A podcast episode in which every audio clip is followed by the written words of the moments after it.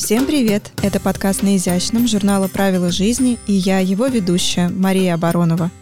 С 4 октября по 21 января в Музее архитектуры имени Щусева открыта выставка, посвященная творчеству архитектора Алексея Викторовича Щусева, приуроченная к его 150-летнему юбилею. Генеральным спонсором выставки стал Банк ВТБ. Сегодня мы пригласили одного из кураторов выставки, Ксению Смирнову, заместителя директора по просветительской деятельности, чтобы поговорить о проектах Щусева и о том, что нового мы можем узнать из этой выставки. Здравствуйте, Ксения. Здравствуйте, Мария. Москвичу очень хорошо известны проекты Щусева. Точно многие из нас были даже буквально физически в этих помещениях. Это и Казанский вокзал, и мавзолей имени Ленина, и станция метро Комсомольская, и здание Наркомзема. И действительно, проекты Щусева очень разнообразны, потому что в разные эпохи он работал в очень разных стилях. До революции 1917 года он был одним из архитекторов модерна. В 20-е годы он работал в стиле конструктивизма и был одним из архитекторов, которым удалось работать в стиле конструктивизма и советского авангарда. В 1931 году Щусев переключился уже на сталинский стиль. И действительно, это настолько разные вещи, что нельзя не задаваться вопросом, как ему вообще удавалось работать в таком разнообразном количестве стилей и при этом действительно создавать красивые проекты. И многие из этих стилей он даже не сам себе выбрал, а подстраивался под то, что было популярно в ту или иную эпоху? Ну, на самом деле, мне кажется, что главная основа всего того, что удалось сделать Щусеву, это его широчайшее образование и колоссальный кругозор, который он все время расширял при любой возможности. Он очень много путешествовал, старался своими глазами увидеть все памятники архитектуры, которые его интересовали. Он объездил всю Европу, он был в Африке, он был в Средней Азии, Центральной Азии. Везде он зарисовывал те сооружения, которые его интересовали, и интерьеры, и экстерьеры, и какие-то мельчайшие детали. К тому же он рисовал колоритных местных жителей, которые поражали Ого. его либо своими нарядами, либо своим внешним видом, либо какие-то предметы на улице, природу, то есть вот все. И он э, считал, что человек должен всю жизнь учиться, всю жизнь путешествовать и узнавать что-то новое и не стыдиться того, что он чего-то не знает. Он всегда своим студентам и до революции, 20-е годы в Фатымасе, и в советский период уже ближе к концу 40-х годов всегда говорил, как можно больше ездить. Вы должны видеть все своими глазами. Только увидев все, вы сможете можете создать что-то свое и новое. Если вы ничего не видели, ничего не знаете, то ничего нового не получится. И возвращаясь да, к вопросу, я думаю, что вот эти знания и, в принципе, открытый интерес к всему новому и позволили ему быстро адаптироваться к вот этим сменяющимся эпохам. При этом архитектор, в отличие от художника, да, он всегда во все времена, во всех странах он не свободен. Он зависит от финансовой возможности подстроить, чтобы это ни было, от воли заказчика, от финансовых возможностей заказчика, от его вкусов. А заказчик заказчики меняются, это либо частные лица, либо государство, что было и в 17, 18, 19 угу. веке, в 20 веке. То есть это не только советский период, когда единственным заказчиком становится государство, а вкусы заказчиков, они всегда отражают общие вкусы в стране, да, и поэтому вот эти сменяющиеся моды с модерна неорусского стиля на авангард, который абсолютно естественно лег на политическую ситуацию в стране. То есть революция, она разрушила предыдущее государство, государство, Российскую империю. И, как мы помним, по плану ленинской монументальной пропаганды 18 года, все названия, ассоциировавшиеся с царской семьей, членами царской семьи, все памятники императорам и царям, их слугам, все это должно было быть снесено и, по сути, стерто, да, то есть память о предыдущей эпохе и о ее проявлениях в виде искусства и в том числе архитектуры должно было быть стерто. Естественно, на смену этому должно было прийти что-то новое. И отлично подвернулся авангард. Авангард, который категорически порвал с классической ордерной архитектурой, которая плавно развивалась в Европе и в России благодаря Петру Первому. Он отличался отсутствием декорации, отсутствием ордера, отсутствием симметрии и самое главное для советской России, он был дешевым.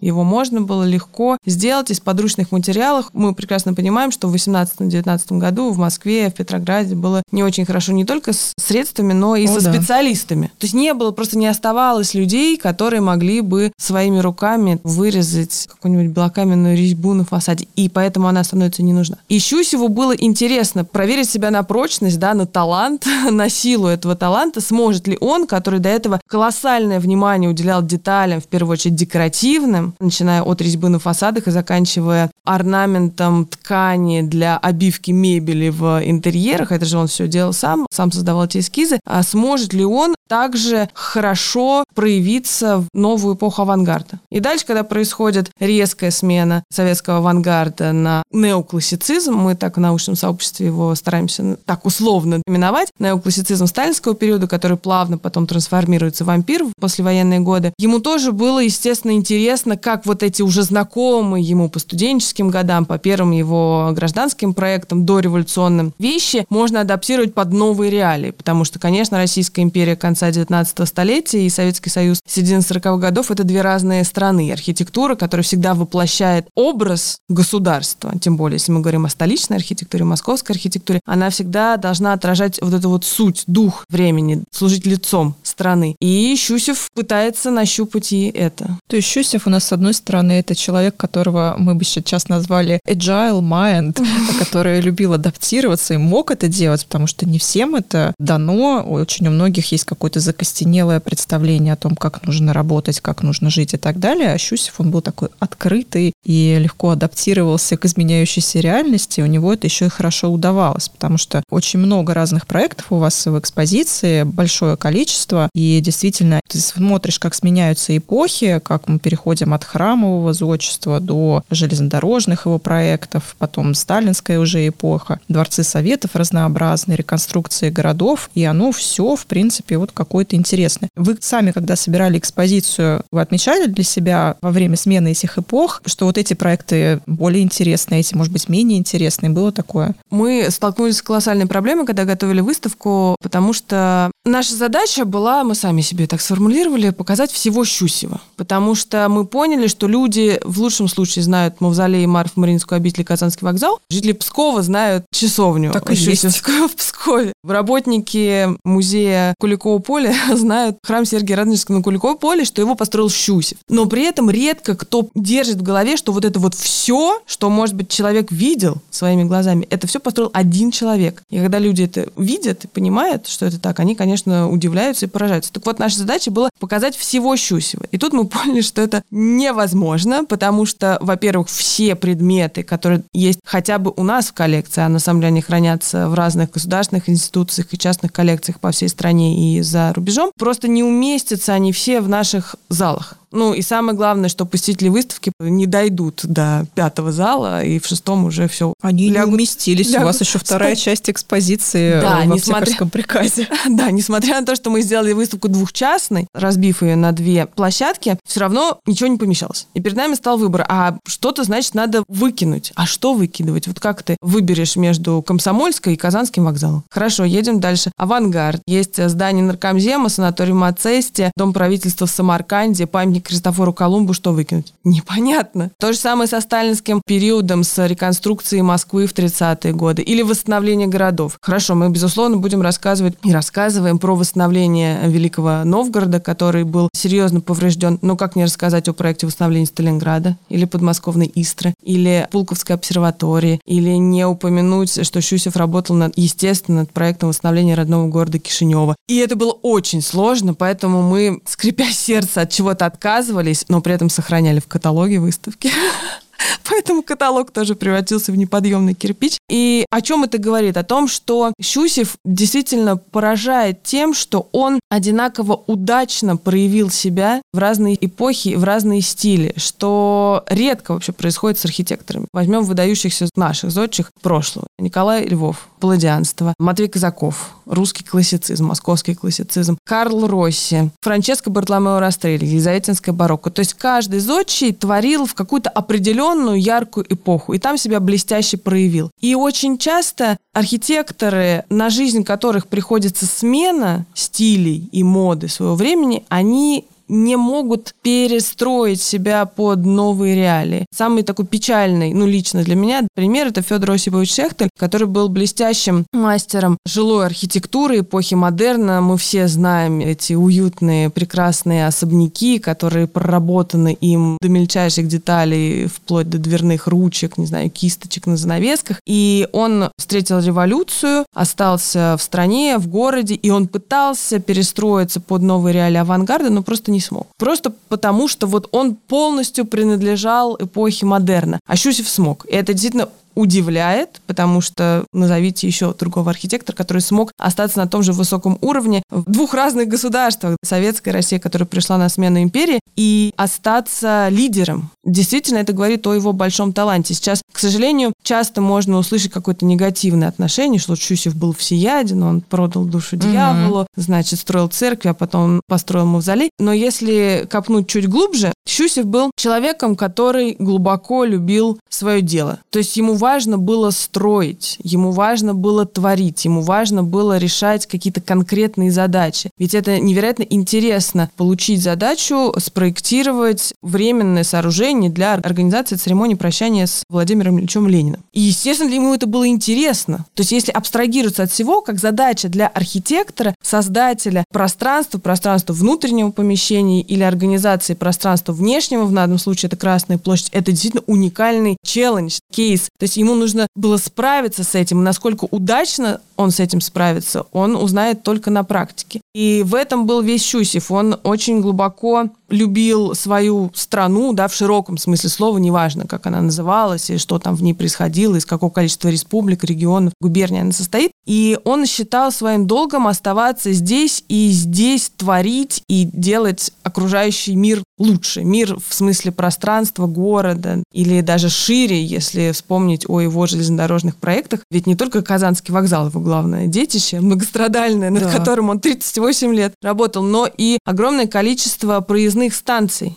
вот таких маленьких вокзальчиков, которые до сих пор существуют, Красноуфинск, Сергач. И он не только эти вокзалы проектирует, он проектирует еще жилые дома для служителей вот этого вот отрезка железнодорожной линии, школы для детей этих служащих железной дороги. И на этих домовладениях, жилым домом, школой, он проектирует такие малые архитектурные формы, как туалет. Вот у нас в собрании музея мы обнаружили Неожиданно. да, проект деревянного туалета. И он с такой тщательностью, любовью прорисовывает все мельчайшие детали, вписывая его в ансамбль вот этой вот территории, что поражаешься. Видно, что ему хотелось сделать хорошо, качественно для того, чтобы люди, которые будут в этом жить, пользоваться вокзалом, заходить в русский павильон в Венеции, смотреть на искусство, чтобы им было удобно, комфортно, чтобы они гордились тем, что они видят, чтобы им было хорошо там. А вот через все эти разнообразные проекты и разные стили, разные эпохи прослеживается что-то щусевское через вот все эти года. Мы можем выделить и сказать, что мы видим, что даже вот Мавзолее, Марфа-Мариинская обитель, что есть какая-то деталь, которая говорит, это Щусев. Каких-то таких вот красных нитей много, но они не очевидны для неспециалистов. Я вот, например, когда мы готовили выставку и в итоге открыли, и сейчас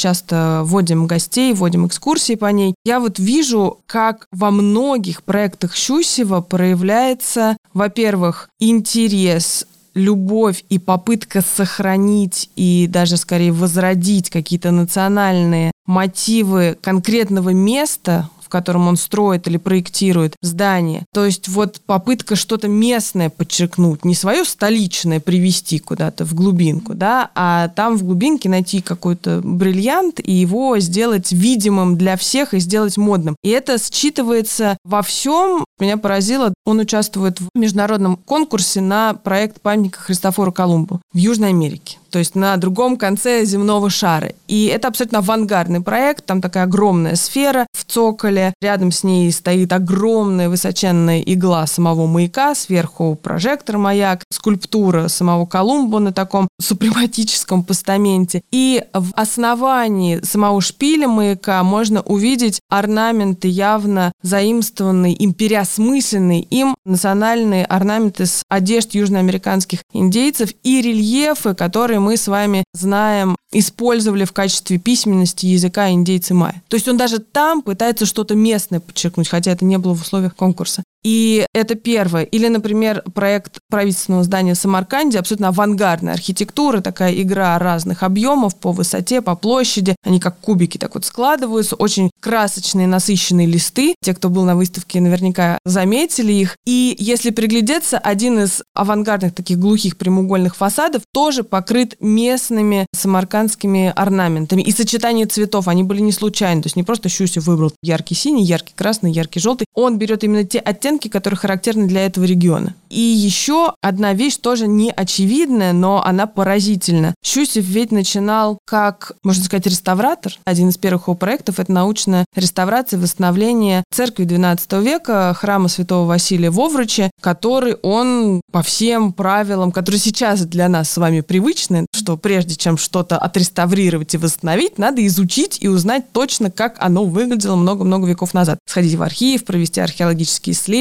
собрать все материалы, восстановить технологию, отформовать и выпечь конкретно нужного размера, кирпичи, кладка и прочее. Щусев стоял у истоков вот этих вот традиций научной реставрации, и он всегда видел ценность в сохранении знаний и вот этой вот исторической памяти. Это такой очень тоненькой красной ниточкой проходит сквозь многие его проекты. Например, Казанский вокзал. Он ведь на Казанском вокзале проектирует помещение для музея котором можно да, будет да. узнать историю строительства Казанского вокзала. И он, имея колоссальный бюджет на строительство, берет на работу огромное количество мастеров высококлассных, в том числе мастеров по изготовлению моделей из дерева. И благодаря этому у нас сегодня в экспозиции, вообще в музее, хранится подлинная авторская модель 1915 года одной из ранних версий Казанского вокзала. Щусев делал модели не только как архитектор, чтобы проверить правильность собственных решений, выборной композиции, декора, масштаба и прочего, для чего, в принципе, архитектор делает модели, но и в том числе для того, чтобы сохранить в объеме эту историю. И дальше он проектирует, например, в здании театра, оперы и балета в Ташкенте, тоже проектирует зал музея.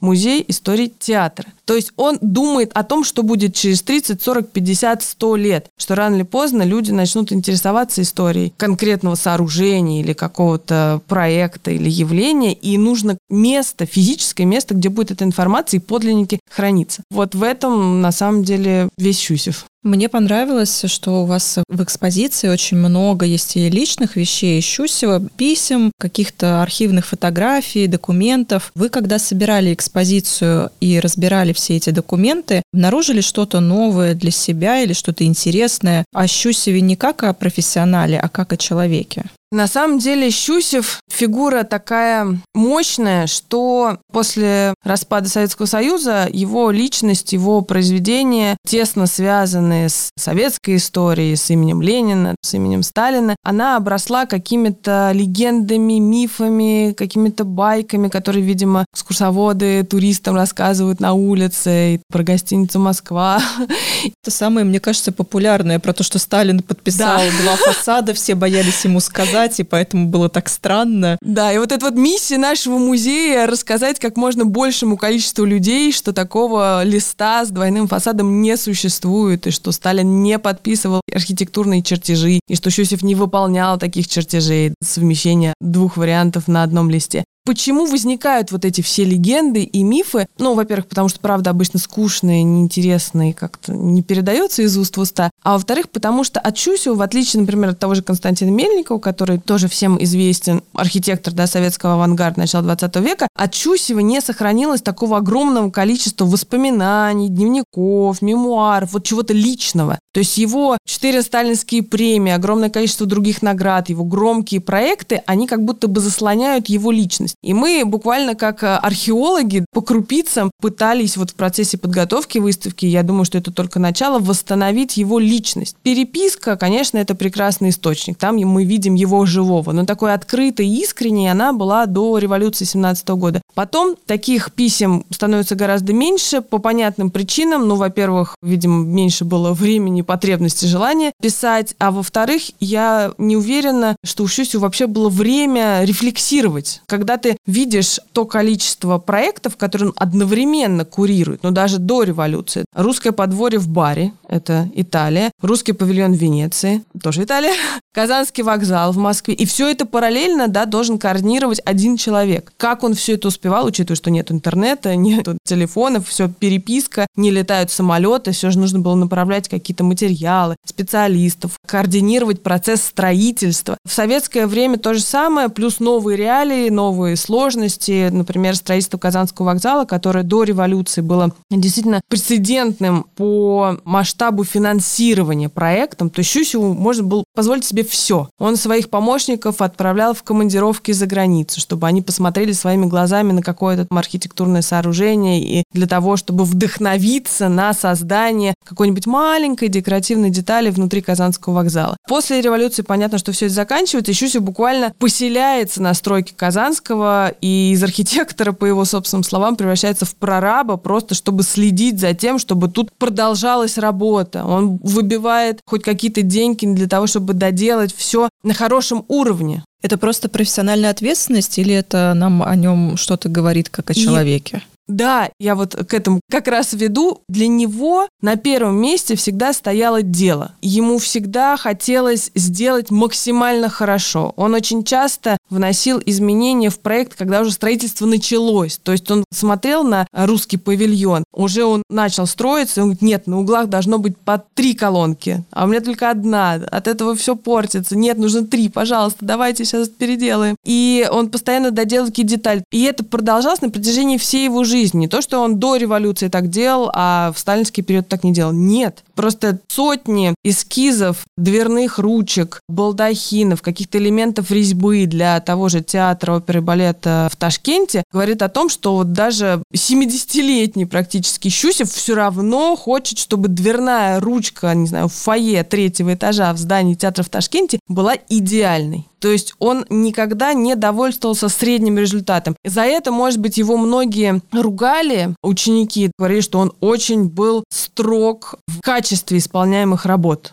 То есть он всегда всех заставлял вложить максимум таланта, максимум сил в то, что они делают, чтобы добиться наилучшего результата. Но при этом эта требовательность в первую очередь была направлена и внутрь него самого. От себя требовал того же самого и от окружающих, соответственно. Конечно, многим это не нравится. Такое, в принципе, поведение. Школьные учителя тоже, когда он говорит, нет, пиши ровно, чтобы у тебя все буковки умещались в линеечку. Нам это не нравится. Но потом, спустя время, мы вспоминаем, что вот Марья Ивановна это была права, вот какой у меня красивый теперь почерк. То есть Щусев на самом деле был идеалистом, и он все время работал, и какая-то вот его личность, она складывается и реконструируется нами сейчас, на самом деле, из его поступков, из того, как он действует. Например, история с Петром Водкиным. Он до революции работал с невероятным количеством блестящих художников, скульпторов. Вместе с Нестеровым создавал Марфу Маринскую обитель. С Петром Водкиным начинал работать на восстановлении храма Святого Василия в Овруче, и там он Петру Водкину выделил расписать фресками лестничную башню. Результат ему категорически не понравился, он не понравился ни священнослужителям, ни духовенству, ни прихожанам, потому что Петров Водкин такой в своей собственной, да, очень узнаваемой, контрастной манере выполнил религиозную живопись. Выглядело скандально, честно да, говоря. Да, да, был скандал. И Щусев после этого зарекся никогда с Петром Водкиным не работать, потому что с ним сложно было как-то найти решение, которое всех удовлетворит, потому что все-таки архитектура это не просто картина, которую можно куда-то спрятать. Да, это то, что будут видеть миллионы людей на протяжении веков. И дальше, несмотря на то, что он категорически против был работы с Петром Водкиным сам, и Нестеров тоже говорил ему, что не надо с ним. Вот сейчас будет проект в Сумах, Петров Водкин придет к вам с просьбой написать часть икон для иконостаса. Не надо.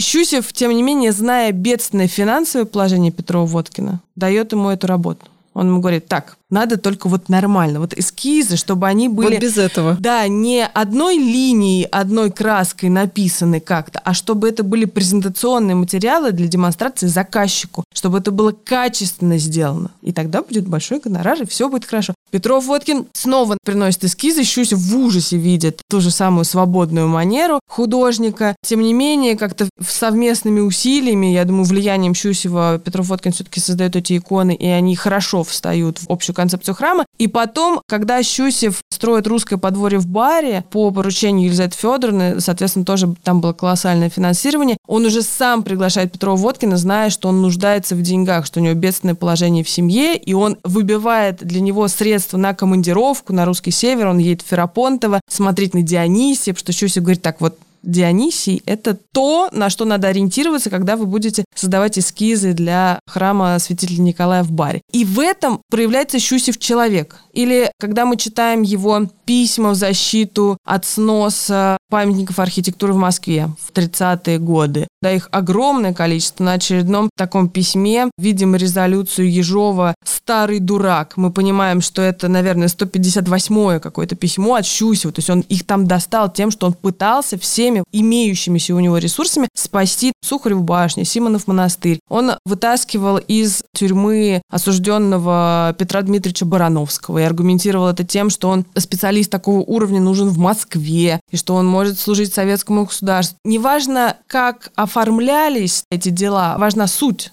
то есть он всегда пытался помочь людям по воспоминаниям его учеников или подмастерьев, да, младших архитекторов, завершение каждого проекта, что до революции, что после революции, что после Великой Отечественной войны, он всегда отмечал такими посиделками, да, он mm. приносил вино, он играл на гитаре, пел и считал, что все должны вместе, кто делал, строил какое-то здание, над ним работал, собраться, выпить, посмеяться, вспомнить какие-то истории. В принципе, он был человек душевный. А вот к слову о подмастерьях и легендах, кстати, о Щусеве. У него, естественно, была мастерская, и действительно количество проектов со временем становилось все больше и больше, к слову, да, по времени, на рефлексию какую-либо. И это, на самом деле, абсолютно нормальная история для людей мира искусства, для успешных каких-то и художников, и архитекторов. Мы знаем, что у Рубинса была огромная мастерская, было огромное количество подмастерьев, и он уже многие картины не рисовал сам, просто ставил свою подпись или буквально пару штрихов доделал, и это была абсолютно нормальная практика. Про Щусева относительно этого периода есть легенда, что мы не знаем, какие проекты делал сам Щусев, потому что тут у него было столько учеников и такое огромное количество проектов, но вот он не мог сам все это сделать, и он присваивал себе проекты работников его мастерской. Это продолжение той истории, вот этих легенд, от которых мы сейчас пытаемся освободиться, которые родились в 90-е годы. Щусев действительно возглавлял некоторое количество мастерских в советский период. Сам знаменитая вторая мастерская Моссовета. У него была своя мастерская в Академпроекте. И, естественно, в ней трудилось огромное количество архитекторов. При этом Щусев, будучи главой мастерской, всегда вникал максимально глубоко в каждый из проектов. Для начала он набрасывал эскиз, дальше отдавал его, естественно, на проработку и дальше корректировал все мельчайшие детали. То есть вот эта история про то, что он по 25 раз дорисовывал, все улучшая и улучшая эскиз дверной ручки для русского подворья в баре, точно такие же истории происходили и во вторых мастерских Моссовета. То есть он вот приходил, видел какую-то деталь, которую отрисовывают по его эскизу, собственно. Они хранятся у нас в музее, они представлены на выставке, его личные разные эскизы. Он видел отрисовку финальную, презентационную, которую выполнял кто-то из сотрудников, и он вносил в нее коррективы. И огромное параллельное количество проектов до революции и чуть большее количество параллельных проектов после революции, конечно, соотносятся и говорят нам о том, что Щусев был невероятно продуктивным. Вообще возникает вопрос, когда он умудрялся спать. Как он все это успевал держать в голове. Но при этом основная идея, главная идея, это, конечно, его. Тот же самый пример снова приведу театр Алишера Наваи в Ташкенте. Да, он приглашает местных народных мастеров из различных областей Узбекистана выполнять оформление интерьеров театра, но при этом эскизы для этой национальной резьбы по ганчу он выполняет сам. В Марфа-Маринской обители такая же история. Щусева мы знаем не только как выдающегося архитектора, но и как талантливого художника на самом деле. На выставке представлены его работы еще времени обучения в Санкт-Петербургской академии художеств. Потрясающая обнаженная натура, между прочим, получалась у Щусева. Вот уж от кого не ожидаешь, честно говоря. И он посещал классы Репина и Куинджи. Он одновременно учился с Грабарем, с Рерихом, и потом очень много работал с Рерихом. И он был директором Третьяковской галереи в 29 году, и в этом году, кстати, в начале этого года была потрясающая выставка у Третьяковской галереи, посвященная Щусеву, и как раз там был представлен какой-то образ этого самого музея Казанского вокзала, как он мог выглядеть, как его задумывал Щусев. И, естественно, в своей работе Щусев очень много сотрудничал с художниками, очень много с художниками объединения мира искусства, в том числе на проекте Казанского вокзала. Об этом подробно очень хочется поговорить. Но сначала хочется спросить, как его собственные художественные таланты повлияли повлияли на его архитектурные проекты. Я знаю по конструктивистам, например, что те, кто сначала были художниками, потом переквалифицировались в архитекторов, для них это было как вот в реальность воплотить то, что ты видел на плоской бумаге, оно становится объемным, и ты вот испытываешь восторг. Для Щусева как это было, мы знаем? Щусев всегда хорошо рисовал, и, собственно, его талант к рисованию и потребность в постоянном рисовании еще во время обучения в гимназии в Кишиневе привел к тому, что он решил поступать в Академию художеств. Он в 16 лет лишился обоих родителей. Кстати говоря, это тоже очень важно и много говорит, мне кажется, о его характере. То есть с 16 лет вся его дальнейшая судьба зависела только от него, от его усидчивости, терпения, таланта и того, что он сам сможет сделать. И он приезжает в Санкт-Петербург и думает, что он фантастически рисует. И когда приходит в учебный класс, где стоят гипсы и будущие студенты, тогда еще абитуриенты упражняются в рисунке, он понимает, что нет.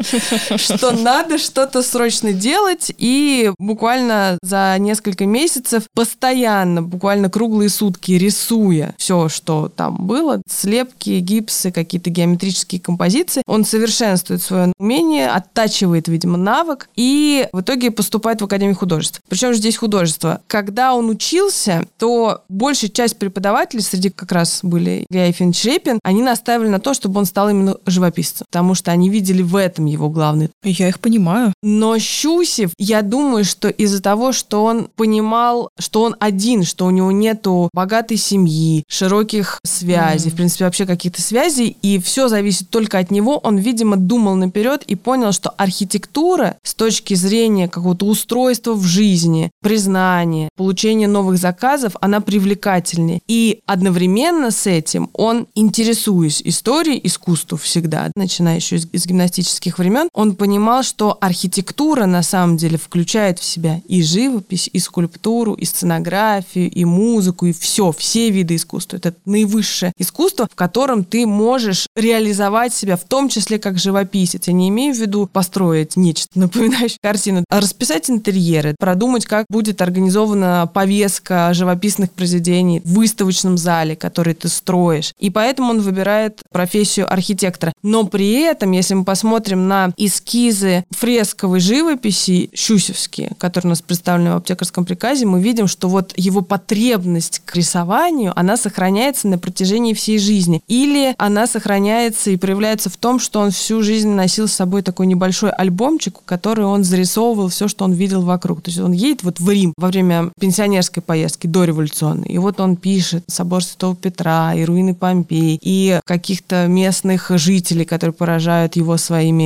красочными одеждами или странным внешним видом, и пейзажи пишет. Или едет в 30-е годы уже в советский период на Конгресс архитекторов в Риме и снова пишет эти акварели. Пишет их в Ленинграде, в Средней Азии, в Тунисе. То есть он все всегда фиксировал на бумагу и агитировал всех своих студентов и учеников делать то же самое. То есть фиксировать собственные переживания от увиденного. То, что мы сейчас делаем при помощи фотографии на телефон, видимо, чтобы потом можно было пересмотреть mm-hmm. и снова окунуться вот в ту атмосферу, в те ощущения, которые ты испытывал в тот конкретный момент. Щусев, например, у нас уникальный такой предмет есть в седьмом зале выставки. Это его архитектурная фантазия «Седьмая симфония», которую он написал после того, как сходил на премьеру седьмой симфонии Дмитрия Шостаковича, которая была дана в марте 1942 года в колонном зале Дома Союзов. Щусев, который всю жизнь любил музыку, понимал музыку, интересовался музыкой, сам был музыкальным человеком, человеком, он прекрасно пел и играл на гитаре и на фортепиано. Он, вернувшись домой, видимо, будучи настолько пораженным мощью и гениальностью этого произведения, он создает, пишет вот эту архитектурную фантазию, где визуализирует звуки музыки. А тут человек не только ее чувствует, но он еще может ее визуализировать. Это вообще редкий талант. И поэтому Щусев, я думаю, оставался всю жизнь художником, но художником в максимально широком смысле слова. Я два раза в этом году уже, получается, видела наработки росписей Казанского вокзала, каким он должен был быть, когда задумывался этот проект, когда он перешел к Щусеву в 1911 году, когда еще было много денег, и можно было спланировать совершенно роскошное произведение. Очень много было наработок работок с теми же самыми художниками из объединения «Мир искусства». Бенуа отвечал за декоративную отделку ресторана, Серебрякова сделала панно с одолисками, очень красивые. Рейрих готовил эскизы, Кустодиев готовил эскизы. Но после революции все финансирование постепенно сворачивалось, сворачивалось, и в итоге, насколько я поняла, все нарисовал Евгений Лансере. Понятно, что уже не полностью все, что было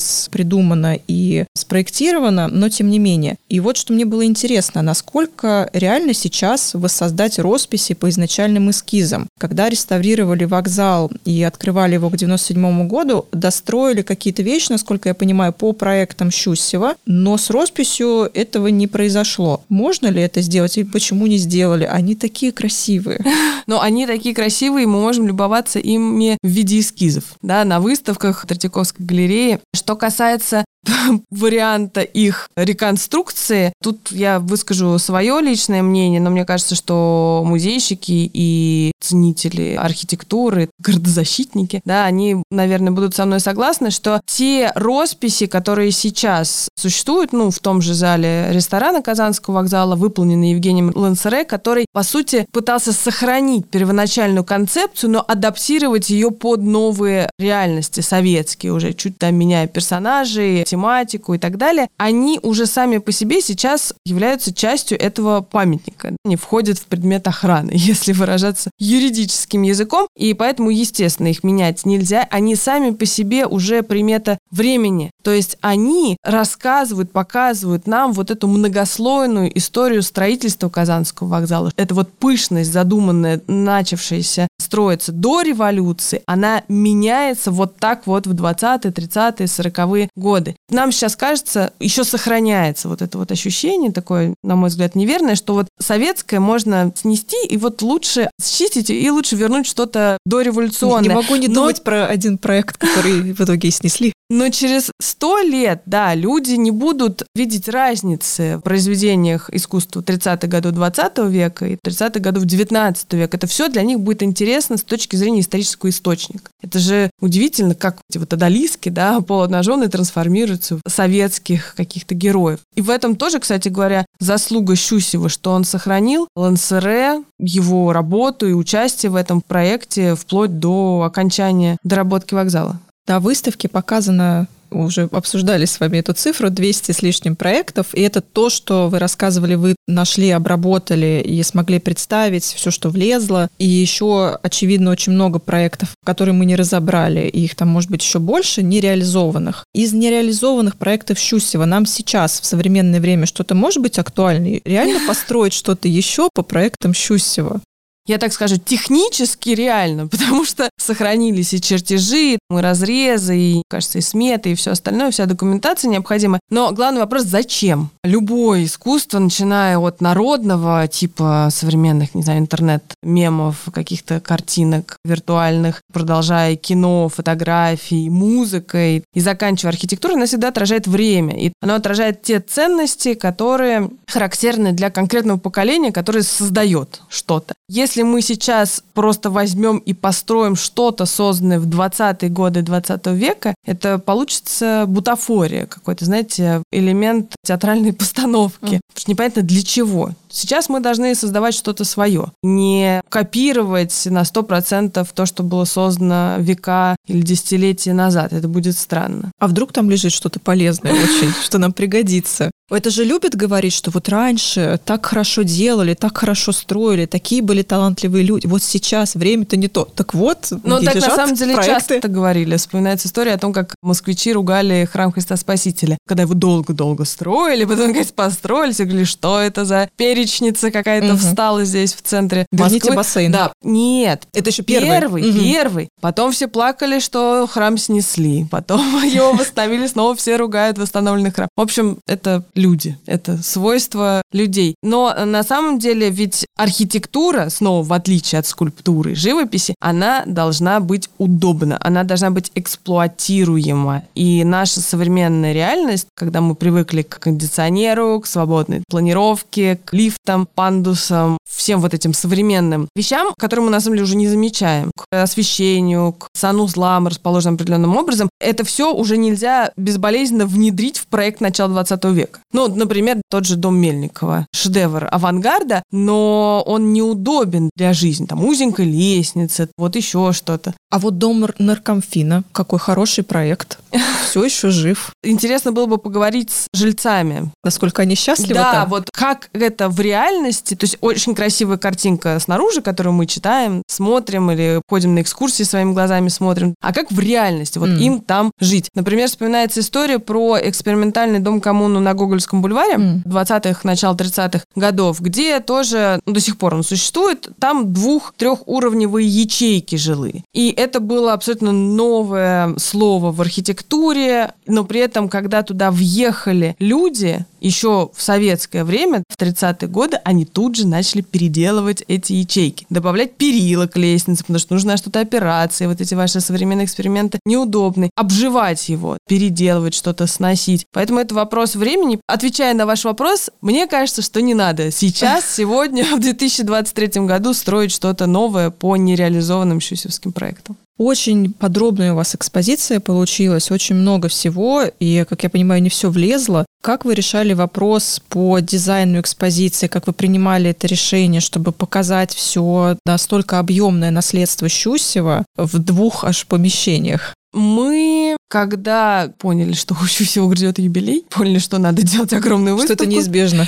Да, и это очень скоро. Приняли решение обратиться к Сергею Чобану, чтобы он создал эскиз застройки. Сергей Инверович согласился, принял наше предложение с радостью, и дальше мы начали думать над тем, как это все организовать. Естественно, нам сначала хотелось цвета, ну хоть какого-то минимального, понятно, что не вырви глаз, красный, зеленый, желтый, золотой, но хоть какого-то цвет, чтобы присутствовал в застройке, но потом Чобан нас убедил в том, что листы Щусева настолько красочны, в отличие, кстати, от архитекторов авангарда, они полноцветные, там и акварели, и гуашь, и кое-где фломастеры даже есть, что помещать их на дополнительный цветной фон, это будет катастрофа. К тому же выставка очень объемная, очень большая, и поэтому нашей задачей было попытаться не перегружать будущих посетителей, потому что действительно информации очень много, она очень разная, и, как мы уже сегодня с вами говорили, выкинуть какие-то проекты Щусева и оставить только основные просто невозможно, потому что они все основные, их очень много. И поэтому был выбран белый цвет, как минимально отвлекающий, и основной прием, который авторы Александр Шейнер и Сергей Чобан используют в организации экспозиции, это такая ступенчатость и модульность, и она была выбрана не случайно, потому что они вдохновились, не побоюсь этого слова, да, гениальным решением Щусева по встраиванию мавзолея Ленина в исторический ансамбль Красной площади. Ведь редко кто об этом вспоминает и говорит, а ведь мавзолей — это модуль, одна часть каждой из окружающих его исторических построек. Одна вторая верхних торговых рядов ГУМа, там одна четвертая Покровского собора, одна пятая Спасской башни Московского Кремля, по-моему, одна треть высоты Кремлевской стены. То есть это единица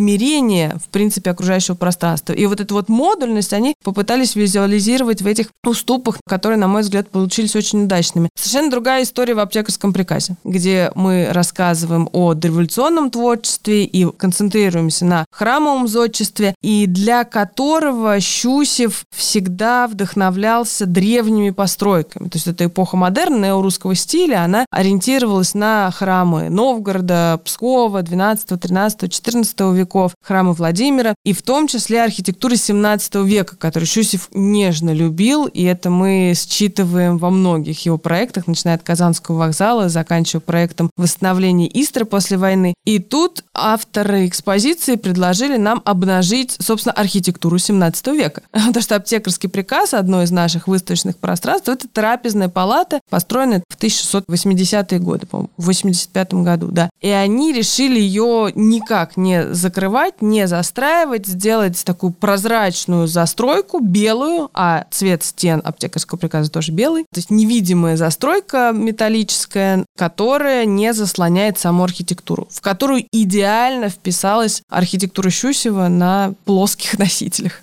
Мой финальный вопрос ко всем кураторам. С какими ощущениями вы бы хотели, чтобы посетители покидали эту экспозицию? Мы, когда готовили выставку, мы понимали, что посетители будут выходить из зала с мыслью, господи, как он все это смог сделать. Это первый вариант. Второй вариант. Неужели это все сделал один человек? Это тоже был Щусев? Вот это да. Мы так это себе представляли, а сейчас мы это слышим. Я действительно подхожу к нашим прекрасным смотрительницам в конце рабочего дня и спрашиваю, ну что? И они говорят мне, что они, ну, людям нравятся, людям интересно. И чаще всего они слышат в залах, о, я это видел, я знаю, я там был. Это тоже Щусев? То есть люди знают постройки, потому что они великолепны, они там включены в путеводители разных городов, но они никогда не ассоциировали их с одним человеком. И тут, когда у них этот пазл складывается, потом дополняется какими-то связями Щусев Нестеров, Щусев Петров Водкин, Щусев Бенуа, Щусев Кустодиев, Щусев Барановский, Щусев Мельников, Щусев и музей. У них просто рушится мир, и они выходят и часто спрашивают, так, а что еще почитать, что еще посмотреть, куда нам съездить, ездить и действительно составляет какой-то список городов, куда они поедут на праздники, новогодние каникулы, чтобы увидеть своими глазами все это. Мне кажется, что главное — это реакция посетителей. В принципе, мы же работаем для них, и музей существует для людей, не только для исследователей, но и для всех, чтобы они имели возможность прийти и узнать что-то новое, своими глазами посмотреть на подлинники, пообщаться с произведениями искусства. Количество посетителей растет, что нас радует, и мы читаем книгу отзывов, там тоже есть, конечно, и критика, но в основном положительный, и это самый главный итог нашей колоссальной работы, от которой мы все думали, что мы сойдем с ума. Ксения, спасибо вам большое. Мне было безумно интересно и на выставке, и сейчас с вами обсуждать эту выставку и жизнь Щусева. Кто бы знал, что вот бы всегда так было интересно мне про архитектуру, как сегодня с вами. Я вот думаю сейчас. Спасибо вам большое. Спасибо вам, Мария.